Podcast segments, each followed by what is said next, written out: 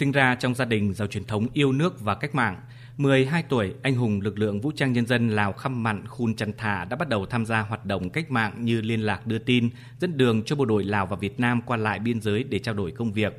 Chính sự giác ngộ từ sớm, năm 1966 khi tròn 18 tuổi, ông Khăm Mặn đã trở thành người lính bộ đội Bát Thiết Lào để cùng sát cánh với bộ đội quân tình nguyện và chuyên gia Việt Nam trải qua 22 trận đánh lớn nhỏ suốt những năm 1967 đến năm 1970. Ông Khăm Mặn luôn ấn tượng sâu đậm về những năm tháng hạt gạo cắn đôi cộng rau bẻ nửa của bộ đội Việt Nam và bộ đội Bạ Thiết Lào trong các chiến dịch giải phóng, giành độc lập cho dân tộc. กองพันที่สองพวกเรานี่จะได้สมทบกับไอ้น้องอาสาสมัครเวียดนาม Trong chiến dịch, chúng tôi phối hợp với bộ đội Việt Nam để giải phóng cánh đồng chung. Bộ đội tình nguyện Việt Nam sẽ vào đánh trước. Phải công nhận là họ rất giỏi. Nếu bây giờ chiến tranh có xảy ra, tôi sẽ đưa cả gia đình con cái sang Việt Nam vì đi đâu cũng không thể an toàn bằng. Tình Việt Lào khăng khít như vậy đấy. เพราะว่าเวียดกับลาวนี่แหละมันหน้าเลยกับมันแนวกับมันเด็ดขาดเลยđấy Với lòng yêu nước nồng nàn, không chịu khuất phục trước kẻ thù xâm lược, Trung tá Bun Than Mạn Y Vông đã sung phong nhập ngũ để cùng kề vai sắt cánh với quân tình nguyện Việt Nam. Nửa thế kỷ đã trôi qua, nhưng Trung tá Bun Than vẫn không thể quên những ký ức về những năm tháng chiến đấu, chia ngọt sẻ bùi với người anh em Việt Nam sang Lào làm nghĩa vụ quốc tế. Trung tá Bun Than nhớ lại, trong những năm 1970, đơn vị ông cùng bộ đội tình nguyện Việt Nam đã tham gia nhiều chiến dịch và trận đánh tại khu vực Siêng Khoảng. Trong đó có hai trận mà ông rất nhớ. Đó là vào năm 1970, đại đội 125 của ông cùng tham gia phòng ngự tại địa điểm Phù Ngưu, Mương Mọc. Tại đây, đơn vị ông cùng phía Việt Nam có nhiệm vụ bảo vệ đỉnh núi và khu vực đó. Ở trận thứ hai vào năm 1971, đơn vị ông chuyển từ Phù Ngưu sang phối hợp với quân tình nguyện Việt Nam ở Mương Ngân. Đây là một trong những trận đánh khó khăn vì đơn vị của ông và bộ đội Việt Nam phải đối mặt với một đơn vị nổi tiếng của Vàng Pao được trang bị vũ khí hiện đại. Trung tá Bùn Than kể, Mặc dù địch bắn phá ác liệt, nhưng lực lượng của Liên minh chiến đấu Lào Việt không hề nao núng, càng đánh càng kiên cường, bền bỉ, tinh thần chiến sĩ càng vững mạnh.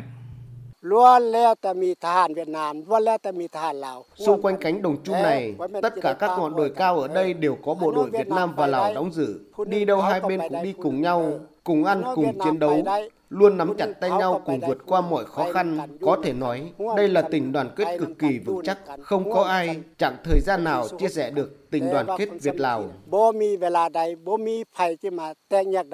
Không phải trực tiếp cầm súng tham gia chiến đấu nhiều như ông Khăm Mặn và Bùn Thăn, nhưng với Trung tá Khăm Đi Văn Nạ Hắc, ký ức về những năm tháng được làm việc với chuyên gia Việt Nam vẫn còn in đậm và nguyên vẹn trong ông sau nhiều thập kỷ. Ông kể, cứ mỗi lần có dịp thăm lại cánh đồng chum siêng khoảng, từng mảng ký ức trong ông lại dâng trào lên những hình ảnh khốc liệt khi bộ đội Lào, quân tình nguyện Việt Nam và địch giành giật nhau mảnh đất chiến lược này.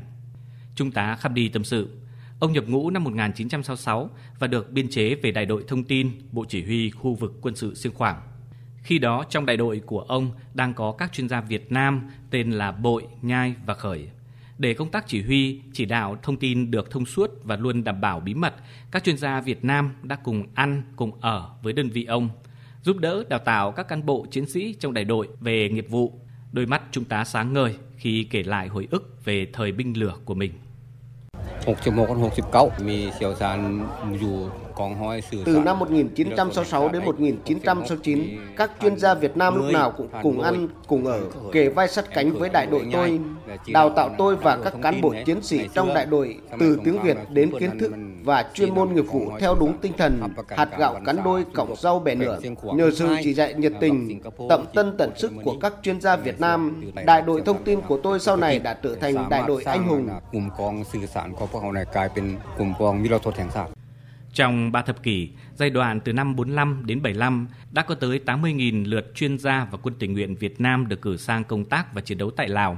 Có chiến sĩ lên đường từ khi 18 đôi mươi, hoàn thành nhiệm vụ về nước khi tóc đã ngả màu. Có gia đình nhiều thế hệ là quân tình nguyện và đã có hơn 40.000 cán bộ, chiến sĩ hy sinh, hàng chục nghìn người bị thương trên mảnh đất triệu voi. Nhiều thập kỷ đã trôi qua, những cựu binh Lào vẫn luôn khẳng định khó có nơi nào, có nước nào có thể làm được như Lào và Việt Nam về tình đoàn kết, về quan hệ cùng sống, cùng chiến đấu, cùng chia sẻ và giúp đỡ nhau mọi thứ, kể cả xương máu.